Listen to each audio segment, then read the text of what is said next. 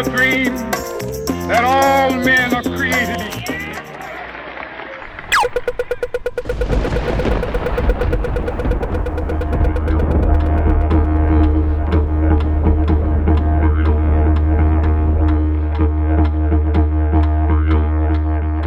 G'day everyone, welcome to episode five of Your Story. Thanks for dropping by. Hey, it's two thousand eight, isn't it? I've been working quite hard in the background just to fill you in. I've been putting systems into place. I've been meeting some people and asking them who they know. I've been putting the word out there. Tell me some interesting people that you know in your life. And I've been quite surprised at the people that they're telling me about. I've been bouncing a few emails around. I've been dropping in, asking them, hey, this is what I'm up to. I'm getting people's stories. Everyone has an amazing story. You want to share? And uh, once people hear it and... Uh, realise that I'm quite genuine about this. Um, it's really wonderful that the way that they've all been warming to the idea. And uh, over the next little while, I'm looking forward to catching up with many of these people and recording their stories and getting it out to you. It's it's actually, frankly, extremely exciting, and I'm, I'm so looking forward to meeting them. There's some people that I just would never normally meet in my normal life. So as it's working out for me, and frankly, I'm being a little bit selfish here, this is part of the strategy. If I... Uh, If I have this podcast, I can use it as an excuse to get to meet people I normally wouldn't get to meet. And uh, that's great for me. I'm really quite enjoying it. Hey, if you're enjoying it, it's and it is early days. We're only up to episode five. I'd like to ask a favour. Over there at the website at uh, your story podcast dot com, you can find the links to the feed and iTunes. If you uh, feel inclined, uh, why don't you subscri- subscribe? It doesn't cost you anything, and it uh, it's nice to know that people are getting this on a regular basis. I'd also love to hear from you. So you can leave a, a uh, mention on the post, yeah, just a little comment or something, and it's, that's great. But if you'd like to, you can also send me an email. The email address is chat at your story podcast dot com. It's uh, nice to know you're out there. Today's the twenty-sixth of January, two thousand eight. For those of you who don't know, it's uh, Australia Day. two hundred twenty years since the Europeans decided to bring their convicts and a few soldiers and plonk them down in what eventually became Sydney. Uh, where they landed is the ta- tank stream. The tank stream actually flows into where Circular Quay is now, where the ferries travel across the harbour. That, if you're overseas, you'll, you'll know the harbour. It's the one with the harbour bridge and the opera house on. Well, that's where it all started here in Australia. Well, that's where the Europeans like to think it all started. In actual fact, probably about sixty to one hundred thousand years ago. Uh, there are Aboriginals here. And it's, frankly, it's a bit of a blight on our history that we've treated these good people so poorly. Now, I'm not going to get into a political rant and rave about it, and although I've got quite a few strong opinions, that's not what this program's about.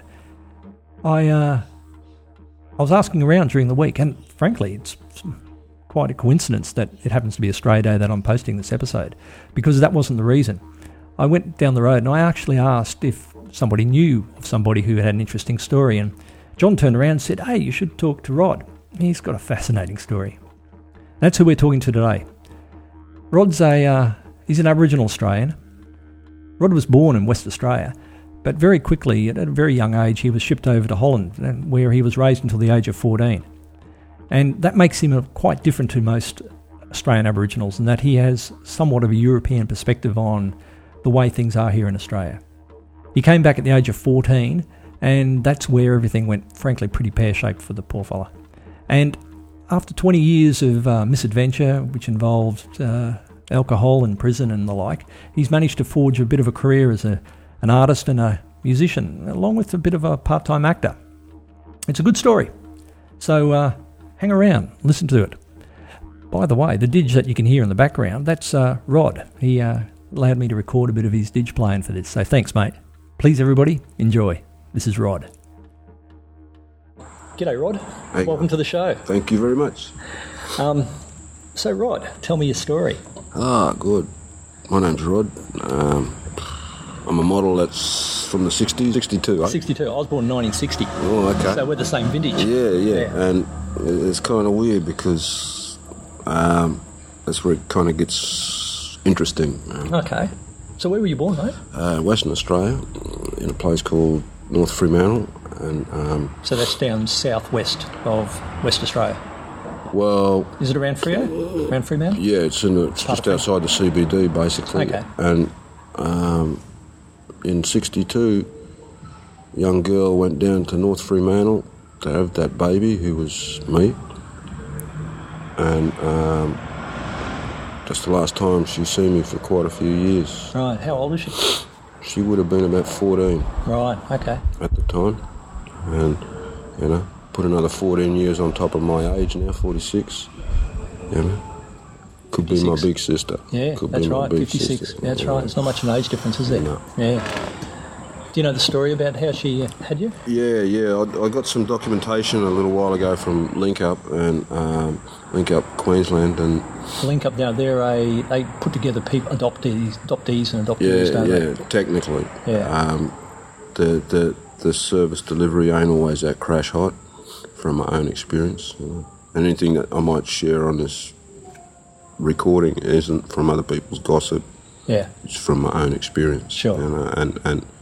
I don't talk up on behalf of anybody or, or, or this, that or the other anywhere around the country, you know, because um, it could become quite dangerous. Sure. So what did you find out about your mum? Well, she was thirteen years of age when she was raped by a man in her middle twenties who just happened to be a railway worker. You know, same old thing, you know, we go look for black women if we can't find our own kind. Okay, know. Well, what's your heritage? Because I can, I'm sitting here looking at you, but, you know, the people listening to well, this... Well, I'm Aboriginal, thing. Right down to the very core, even down to my toenails. You know, five foot nine, forty-six years of age. These days I'm an international artist of sorts. So your, your mum, she, yep. she, she's a, um, an Aboriginal lady? Yep. Okay, so, and, and the man who raped her was a white fella? Mm. Right. And... Um, You know, I'm from country in the desert in Western Australia where you're a black fella, yellow fella or a white fella. So, now, so everybody, go, especially because this does go international, yep. For international listeners, describe those three terms for us. Well, life's pretty simple in the desert, in the Murchison and even in Mullawa, Western Australia. Like, you're either a black fella, a white fella or a yellow fella. And a black fella is, eh? Black fella, in the true sense. He's an Aboriginal, yeah, a native Australian. Yeah. And a white fella, he's the... He's the The new Australian, I suppose. The European immigrants, that's, that's me. That's the one. Yeah, yeah. I'm, I'm Northern European heritage. And then there's a yellow fella. And what's a yellow fella, China? Oh, he's, he's me. He's of mixed blood. Now, most people would say a yellow fella's Asian. No, no. But over there, a yellow it's a, fella's... It's a term that you hear from time to time and it describes Aboriginal people of mixed blood. Right. So, um, okay. You know, in a lot of ways, some some should be careful where they point their fingers because... because of those very terminologies, you know, yeah. of the yellow fella. And it's funny, isn't it, like um, I've actually come across white fellas, mm. live their life, all their life as a white fella, and then at forty, fifty, sixty years yeah. of age, they find out that great-grandma. Mm. Well, these days it's quite fashionable to have even a, a, a, a, a spill of Aboriginal blood in your system these oh, mate, days because... I'd love it. You know, like, you know, like mm. I'm, I'm third-generation Australian, yeah. and I would love to have a bit of black fella in me. I truly would. I wouldn't mind having a bit of convict in me too, you well, know. Yeah. Sort of Australian royalty. Yeah. And uh, it, it's quite interesting, and even though I didn't understand it at the time, but uh, my stepmother and father fought for five long years in the Supreme Court of Western Australia for the right to adopt me because okay, there were so charges pending on that white fella that raped my mother. Really? That, as far as I know, still haven't been addressed. You know? So what happened to the him? Did he ever see justice? No, I don't think so. Not from, you know, not from anything that I've been told or shared to or anything that's in a written sort of document. Right. You know? And I always swore, you know, there was a part of my life where I always swore that I'd kick the shit out of my father if I ever met him. Yeah, it's hard to even relate to him as a father, isn't he? Yeah, this is all before... I actually read the documentation not so long ago in regards to who I am, where I'm from and what I'm about, you know. Yeah. And uh, there's not many good things come out of that neighbourhood. A lot of sad things. So have you ever met your mum? Yep. Once I was in jail at the time. Um, serving quite a lengthy sentence for armed robbery. And um, she came in to visit me. And I had the cheek to say to her, who give you that black eye? Yeah. And because um, in my own alcoholic thinking, I suppose, I was thinking, I'll take care of that when I get out. Oh, okay. So, see, she had somebody who just knocked her around. Yeah. And you were going to, when you got out, mm, you were I, thinking... I never did catch up to that person, you know. Okay. Because other things took... So you, you saw that as an injustice, of course? Well, in its own roundabout way, you know, and, and it was actually... A, old girl's boyfriend at the time, you know, he's an Aboriginal man. And, um, you know, when you drink grog, all sorts of stupid shit happens. Yeah. And that was, was one such thing. Where was this? Where did you meet your mum? Over in West Australia? Yeah, yeah. I actually, I was living here in Brisbane at the time, and I had a burning wish to go and meet her, you know. Sure, I can get and, that. And I just dropped everything that I had around me at the time, which wasn't a great deal because I was in the world or the realm of alcoholism myself mm. um, until not so long ago. And um, so yeah, the abnormal becomes a normal sort of thing. Mm. You know, like, yeah, sure. What's your mum like? Very quiet. She's as black as this table. Right. And would you would you say that she's, you know, one hundred percent Aboriginal? Well, as much as I'm one hundred percent when you're white. Pra- when you're practicing law, you're one hundred percent anything. Sure. You know. Well, that's something I want to get to, is yeah. the way you identify, but we'll, we'll catch that a little bit later, yep, because yep. I think that's an important point. Um, so um, there you are, you know, you're born in West Aussie, yep. and then th- this other couple turned up who wanted to adopt you. Mm. Tell me about them. Excuse me. Um, I think it was quite fashionable in them the days to adopt people, but Aboriginal kids in particular, because... Um, a lot of Dutch people in Western Australia, as well as certain other parts of the country, adopted Aboriginal children. And um, what was their thinking?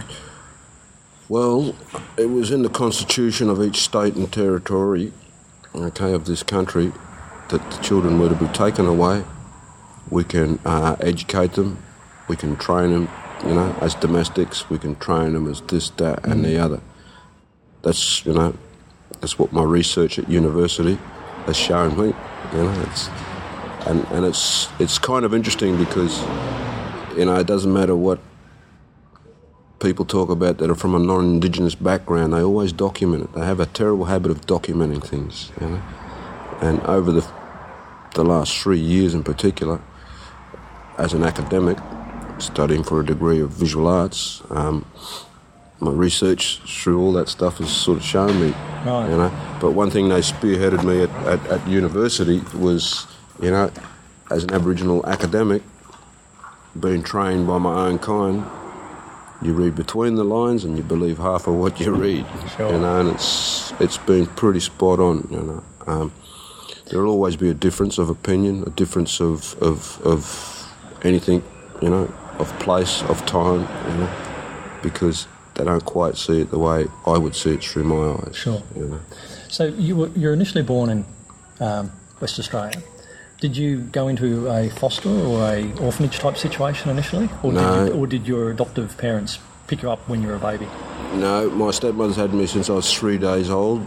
I am aware that there was a relationship because of the documentation that I was able to get my hands on. Um, that there was a relationship of t- sorts while my mum was pregnant, carrying me around, and um, and there was utmost respect for for that woman on my mother and father's part. And again, five long years in the Supreme Court of Western Australia for the right to adopt me. Right. So I was well and truly connected, you know, to a lot of things before I ever left Australia. Yeah, okay. So there's, you know, there's a term for this, isn't it, where, you know, coloured kids are taken away and... Yeah, yeah. It, it, these days, you know, I'd like to find the room where they create all these terminologies, you know, whether they be for white Australians, black Australians, European Australians, Asian Australians, and I'd like to find that little room because that man or those people that are responsible for creating that sort of dialogue, they need a good hiding because it's not quite right for me to call you a white boy all the time. You know? It does fraction us out, doesn't it? It well, stops us being you know, people. Yeah.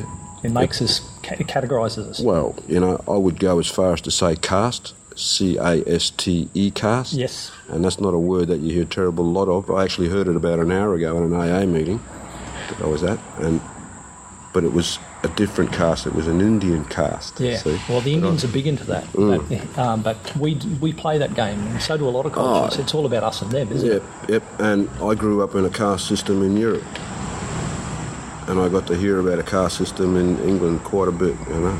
Okay. And um, in relation to Australia, we have that caste system as well, the C A S T E one, but we use terminologies rather than, you know, call us aristocrats or, or call us bums. And in the rank of caste, Aboriginal people at the bottom of the ladder, man, the, the bottom rung. Well, this is worthwhile bringing up, yep. reminding people you were born yep. in an era yep. when Aboriginal Australians weren't even identified as citizens. Mm. You were actually under the Flora and Fauna Act until nineteen sixty-seven. And opiate, opiates as well. Oh, there was all the atrocities that went mm. down with that, mm. but I think the fact that there was...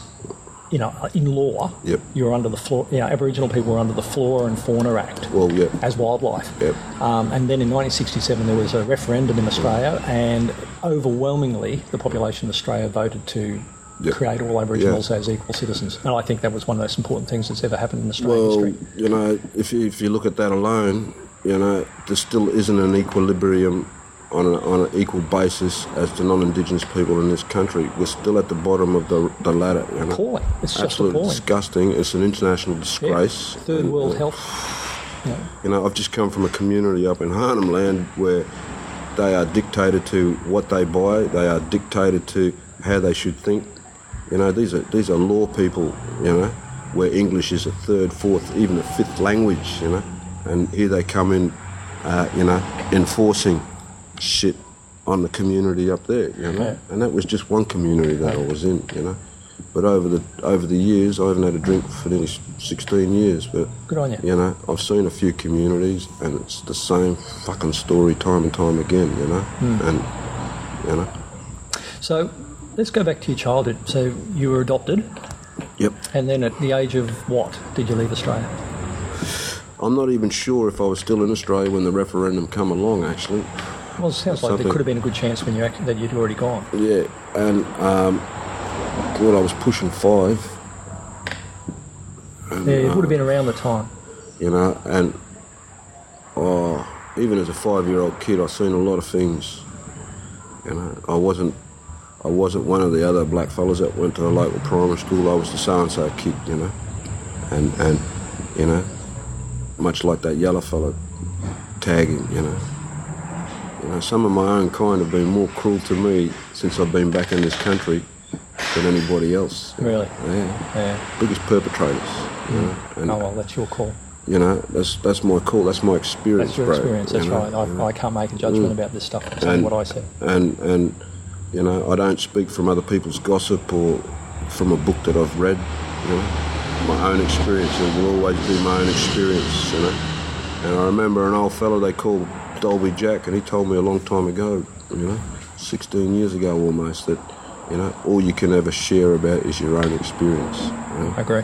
And and I've been fortunate enough over, you know, since ninety-two to have been able to share that own experience, whether it be on a cultural level, whether it be on a level of, of drug addiction or, or alcoholism or even my everyday walk of life. Yeah. You know?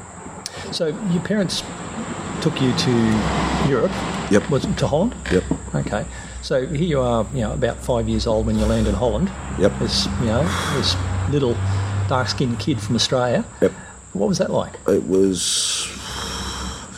It was like walking into a toy shop, I would imagine. Same sort of feeling, seeing all these toys that you'd like to have but you can't buy. Were your and, parents wealthy? Uh, I wouldn't That's say right. that. I wouldn't say they were poor by any means. Right. So very middle class. Very kind of middle class. Right. Okay. Yeah. Okay. And, um, you know, they must have they must have had a lot of love, because I remember Mum, even when I speak to her now, even from time to time, you know, that they always wanted a big family. They have two sons of their own. And, okay. And um, I'm the eldest adopted one. And, and you know, it, it sort of, they must have had a lot of love, you know. And I remember the old lady, she won a, a an award for... for being the mother of the year in regards to something that happened back home a long time ago. You know? Oh, really? And, okay.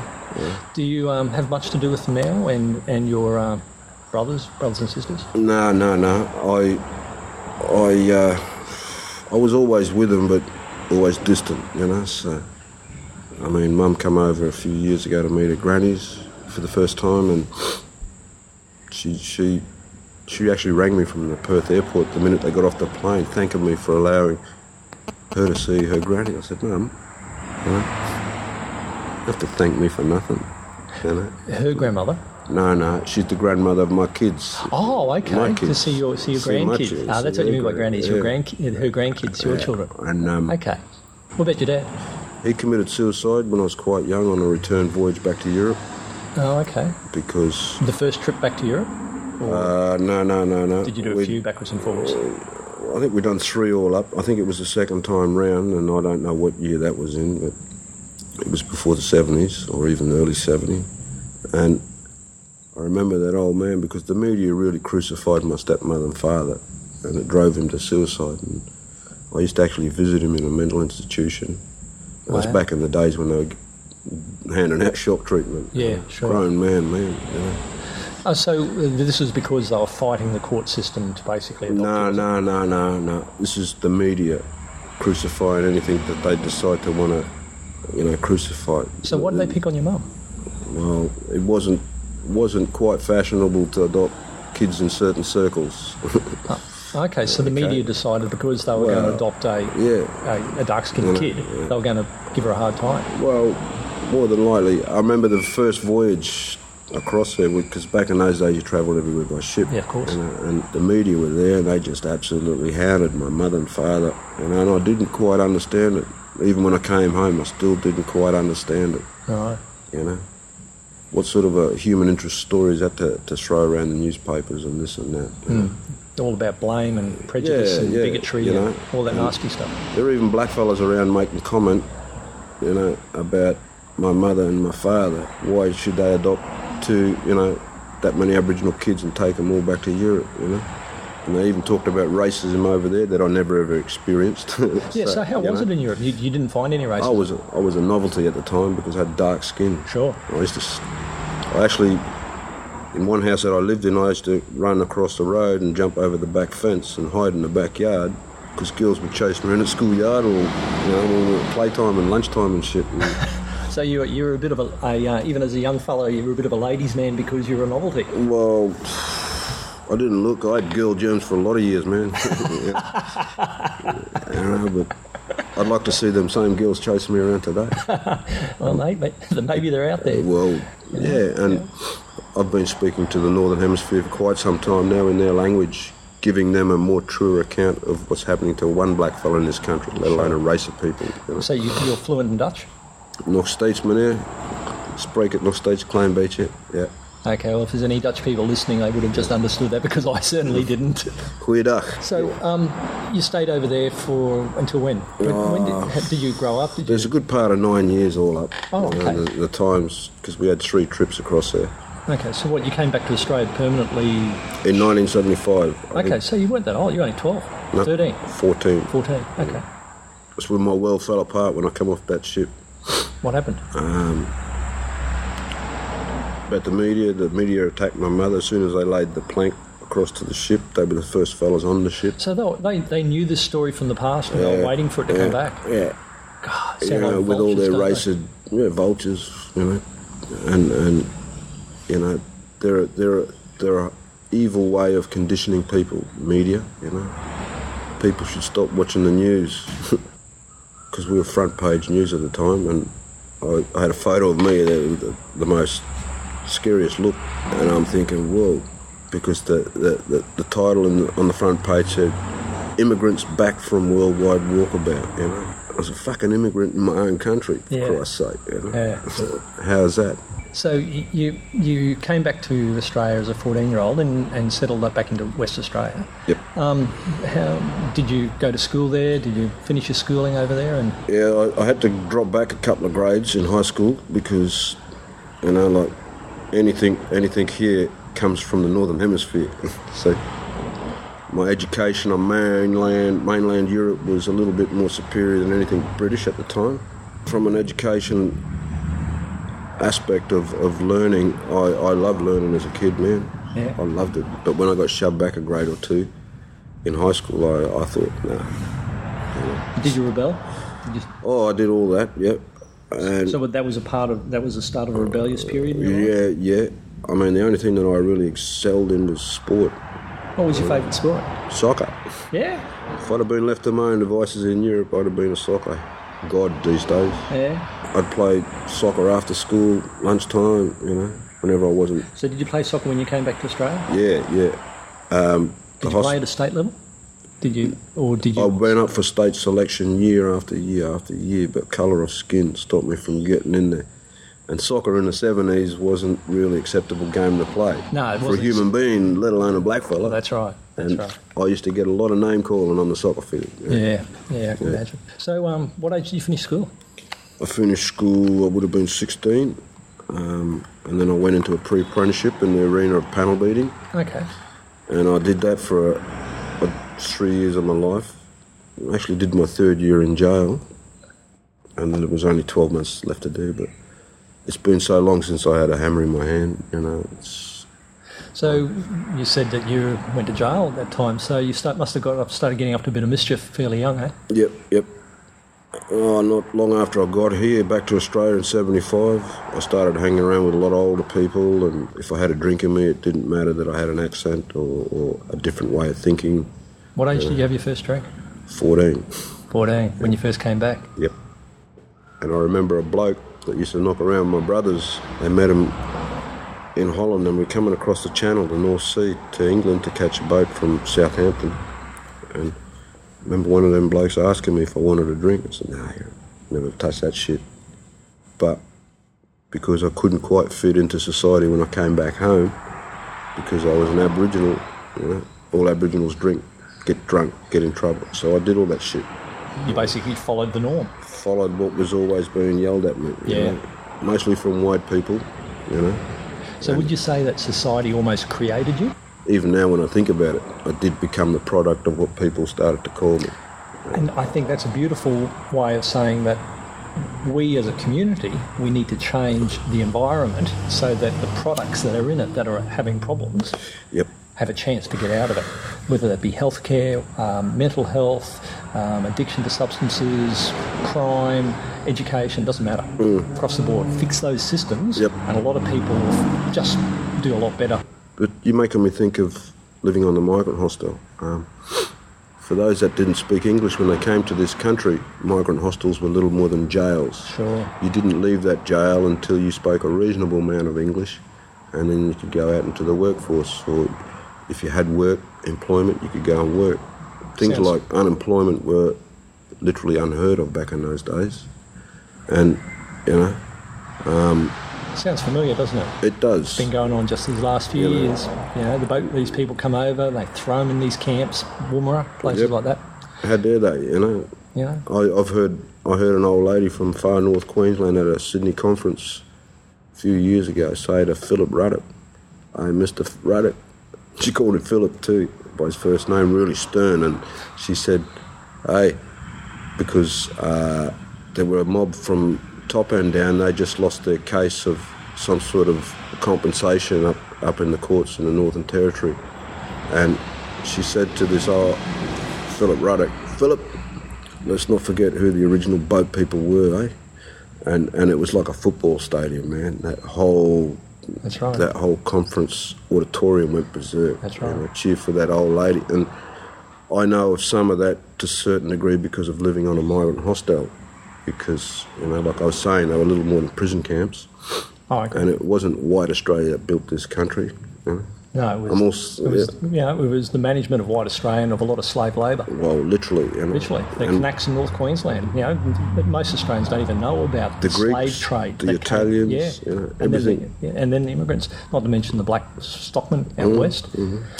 There's heaps, heaps of stuff. But back to you. Yeah. and So, um, um, so you, you, start, you had your first drink at fourteen. Yep. And um, and then what happened? Well, how come you ended up in prison a couple of years later? Oh. What's going down? I, I just became so antisocial because I hate I hated the name tagging of the Abbo, you know, and I hated being a drunk. But you know, I I didn't quite I wasn't quite allowed to do the things that I wanted to nurture because of the colour of my skin, man, you know. And I I got sick and tired of going for state trials in the arena of soccer because.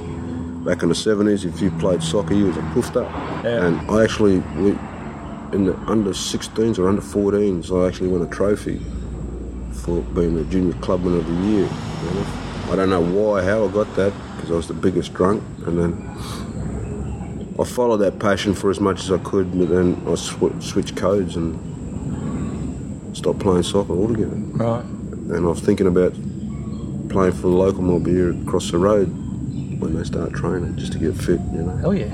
Yeah, you should do. That'd be good yeah. for that. Mm. So, um, you're knocking around with the wrong crowd. Yeah.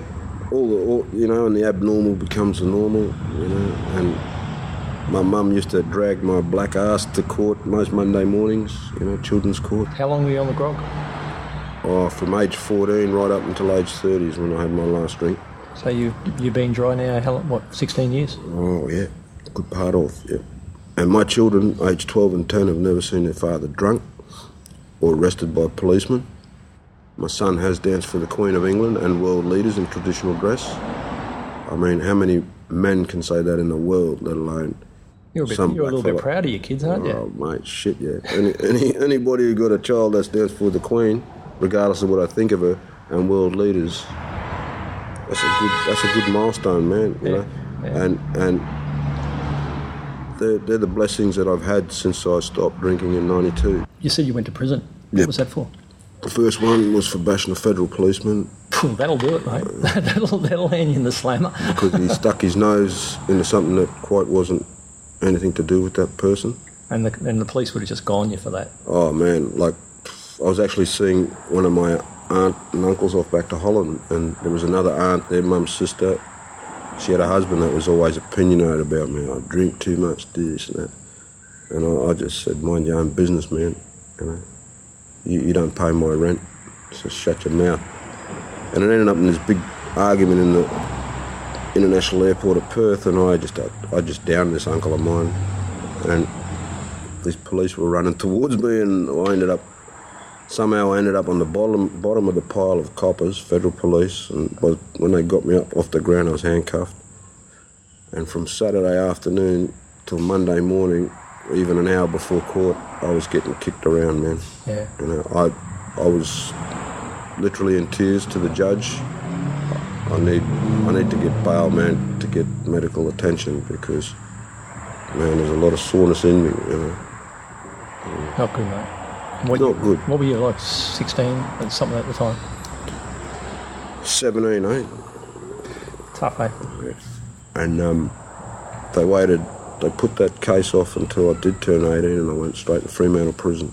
How long did you get? thirty-five days. And when the federal police actually found out that it was a domestic, they actually tried to apologise to my stepmother, and she told them to get off her property and, you know, come and see me in jail and tell me that they were sorry. You know. They never did? No. Um, what did you go on to then? I wasn't out of jail long, and I actually went back for nine months for drink driving. I think it was after that, that nine months that I actually came to Queensland in nineteen eighty-two. Right. But prison is a place where you're kind of scared to go into it, but once you're in there, you know, water off a duck's back the next time round, you know. Yeah. And I, I kind of thrived on it because I wanted to be that arsehole. I wanted to be that fella with the tattoo, and I wanted to, you know. I mean, in essence, I was a Bantam rooster going nowhere in a hurry, you know, so it's a wonder I wasn't killed. You know. Did you... um? Get institutionalised at all? I would say so, yeah. You know, because, you you know, if you could... In reception at, at places like institutions of jail, if you could rip your brain out and leave them at reception and pick them up on the way out, because you don't have to think. You're, you're always being told what to do, when to do it and how to do it. You know? Rehabilitation is, is utter bullshit, you know. So what they do in the system is they create all these programs, okay, that you got to do. Some people refer to it as jumping through the hoop like a little dog. You know. I was never one of them sort of characters. You know. Did you pay a price for that? I did pay dearly, you know. I think I would have lost a, a good chunk of twenty years out of my, my life because of prison. You know. Yeah. I've heard it in, in places like twelve-step programs as doing life instalments. Oh, okay. You know. I take it, did you go in a few more times after when you Yeah, I, my last tour of duty was in nineteen eighty-six for armed robbery. How long did you get for that? I got four and a half years. I'd already been inside for a good part of twelve months. And, um, you know, Do you have to be a little bit careful as a blackfella walking around the streets of Brisbane to uh, not get yourself in trouble? Whereas I don't, because mm. I'm a white fella. We stand out, especially people of my colour of skin. We mm. stand out. We stand out in middle-class suburbia. We stand out on the platform at a train station. We stand out in a restaurant. We stand out in a cafe. Wherever I go, even in the bank, we stand out. Mm. You know? mm. When I walk into a shop, I stand out. I'm being paid attention to real good. So know? do you, um, if somebody does the wrong thing by me and I might hurl a bit of abuse at them, do you find that you pull yourself back and not do that? I have to, because if I do the same or the like to you, then you know, could end up in all sorts of mischief. Mm. Yeah. And is that how you live your life now? From being a, a young kid full of, you know, you know, whatever, yeah. you know, got himself in trouble. Is that how you are now? You're much more diplomatic. You live a, a, a more gentle life. Yeah, it's a lot more gentler than it once was. Even though the mind, the committee, I call it. You know, the chairman still wants to live the old ways. Sure. But, you know, in, the, in those twelve-step program that I, I sort of even came from today, you know, you hear it. So what are you do, what are you doing with yourself these days? You're, you're off the grog. Yep. You're um, you're off any of those other substances. Yep. You know, which, you know, you've mentioned that you've sort of messed about with. Um, what's what's your career path now? In a human way, in a physical way, I, I should be. I shouldn't even be sitting here talking to you, brother. That's that's dead set. And um. I suppose I was given a reprieve in nineteen ninety-two in the R B H. I was actually hooked up to a cardiograph machine, and they were telling me that I would not be seeing in daylight, and that's the terms that was explained to me. Wow. And so they expect you to die in the next couple of hours. Uh, yeah. What was wrong with it? Um, I hadn't had a drink for a week, and um, my heart... Why was your heart playing up? Was it just... Was it because of you hadn't had a drink in a week? Yeah, more than likely. That'd put some stress the, the on your heart. The physical craving, man. It would put yeah. some stress on your heart. Oh, yeah. So you got through it, obviously, otherwise we wouldn't be sitting here. Well, I'll tell you what, it didn't come easy because I had a lot of fear about me on, on the day, and, and I was too scared, and I was in tears, actually. I was tired, I wanted to go to sleep, but I was too scared to close my eyes with the train of thought, thinking that I'll never open them again. Yeah, you know? Close them once and that's yeah. it. So you so you got through it. Yep. yep. And um, and where what's happened to your life now? You, well, you you've mentioned that you're playing a bit of music. Yeah. You're a bit of an artist. Well, it didn't come easy because I had to learn how to behave properly. You know, I I learnt those values on twelve-step programs, man, and um, I had to learn how to speak becomingly, act becomingly, and even dress becomingly. So, um, what sort of art? These pieces in this gallery here are yours? Yep. Which Quite one? a few. There's one I'm working on at the moment. Okay, so we're, we're here, looking that, at a... Um, big yellow one. The one on the right-hand side there? No, just here against this table. Yeah, the little one? Yep. Yeah. The big one there. Okay, so what we're looking at is, you know, sort of traditional um, ochre colours, red, you know, yep. yellow ochres, um, done in a swirly pattern. Yeah, you know? a, a little bit like the traditional dot paintings, but without the dots. See, Aboriginal art never came from a canvas from day one. Well, it's, it's come from the ground, man, you know. Yeah, it was originally on stone and then eventually on bark, wasn't it? Literally, you know, and... Um, Mind you. You know, but even before that, it was on the ground. Oh, okay. Oh, you mean actually drawing on into the, the ground. On the ground, I oh, gotcha, yeah. Yeah. You know? yeah. So you're doing doing the art and you play... What's, what instrument do you play? I play yidaki, the didgeridoo, and I have the utmost respect for that fellow so, because... So what do you, what do you call it? What didgeridoo? Yidaki. Well, what's, what's yidaki? Yidaki means didgeridoo. Oh, okay. That's just weird. Another name for didgeridoo. No, it's not just or another name. It's the name for didgeridoo. Yidaki. Okay, okay, okay. I thought maybe the way you said it, that it was a variety of didgeridoo, no. maybe made out of a particular timbre or a certain size or style, or you know. So I was not so long ago. I was very close to where the yidaki come from. Okay. Where it originate from. Okay. It doesn't come from the the rack here. It doesn't come from New South Wales or Tasmania. Where does it come the from? The concept comes from Arnhem Land. So it's like driving your car. If you want to learn how to drive a car, you find out about everything, how it works before you even step into the car to turn the ignition on. So that's what I did, but for yidaki, okay? And I play with the utmost respect, and, um, you know, I so picked that up not long after I actually stopped drinking. Okay, so did you go up into that country and... and... I've just come back from there not so long ago, so now I can add to... To my list of credits, not only have I walked in Arnhem, the city in Holland, I've walked into... Oh, there's actually a city called Arnhem. Arnhem, that... where the name come from, Arnhem Land. And I explained it to my brothers up in Maningrida not so long ago, and they were going, what? True as I'm sitting there. I walked in the city of Arnhem as a child, and now... You're in Arnhem Land. Arnhem Land. Uh, okay. So if you look very closely to, to, to the map of Australia, a lot of the top half of Australia is all named after Dutch things. You know? Okay, I'll have to have a look. Mm, especially here in Queensland, man, you get a look at the Cape. A lot of Dutch terminologies, and not Christmas just gone, the one before. Torres, what was was he Dutch? I think that so. Torres Strait was named mm. after. Mm, he probably named them on his way through. Mm. Not this last Christmas just gone, the one before. I was actually in Sydney Har- well in Sydney. At Sydney Harbour Bridge North Shore with the richest Dutch people in this country celebrating four hundred years anniversary of interaction between Australia and, and you know, what is now called Australia and um, Holland. So you play the didgeridoo. Um, what else? My, my first didge lesson was in Queen Street Mall. Seriously? Seriously. And, uh, so how long ago did you learn to play? About, like you said, about twelve years ago? No, no. Good part of sixteen, bro. Oh, okay. Almost when I stopped drinking. Okay, and okay. So certainly you didn't learn when you were a fourteen-year-old when you came back. No. And and I'm kind of, I feel sort of really grateful that I was able to have a crack at something, you know. Um, my first gig at the time was with a band called Gangajang.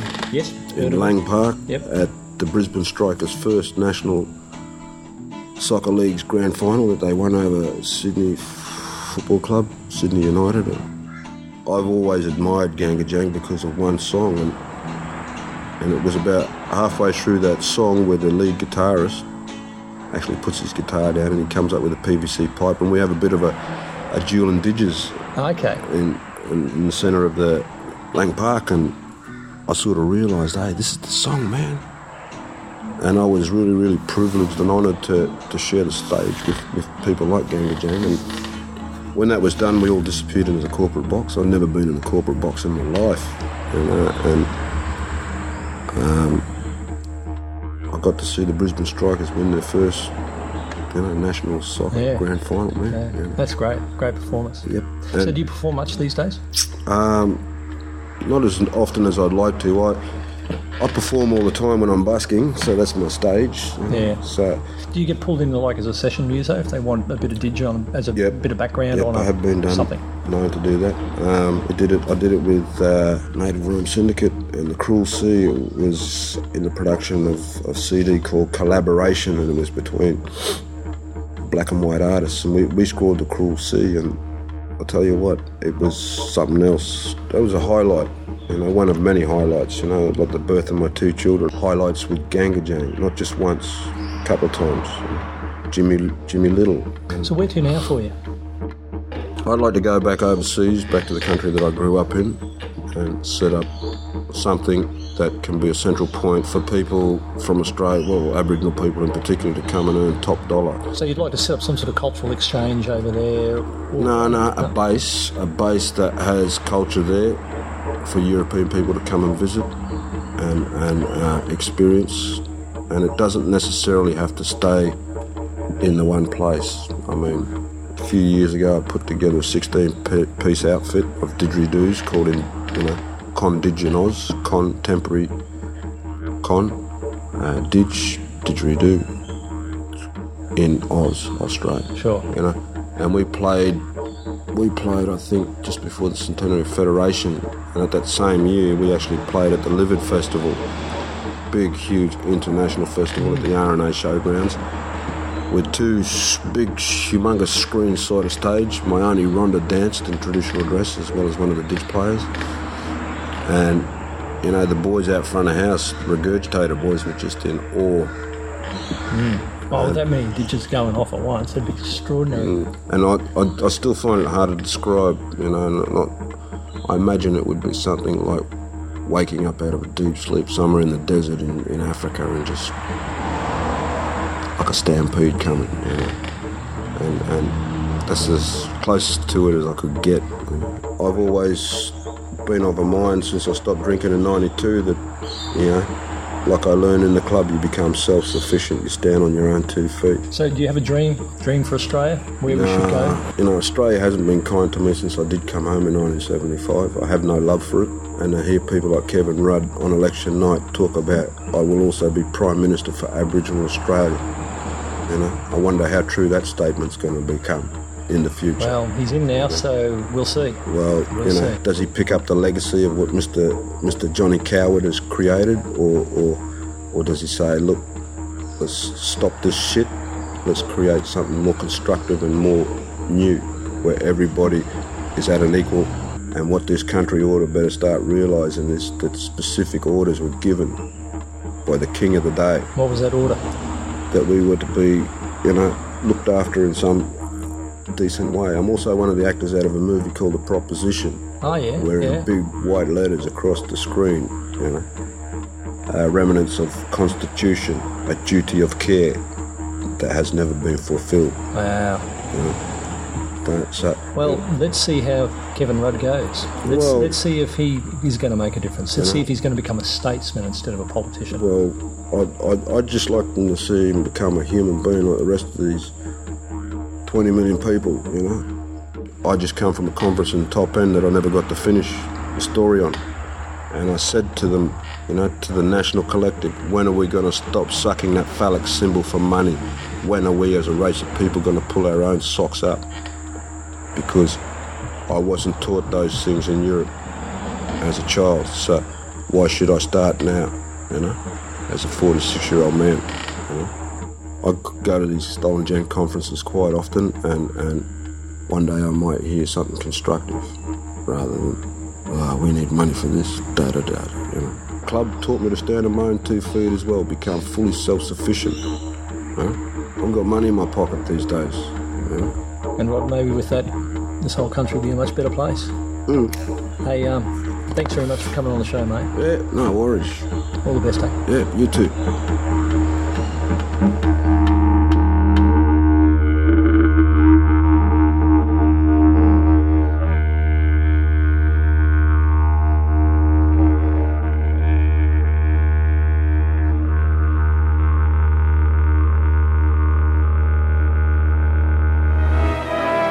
Eight million stories in the naked city. This has been one of them.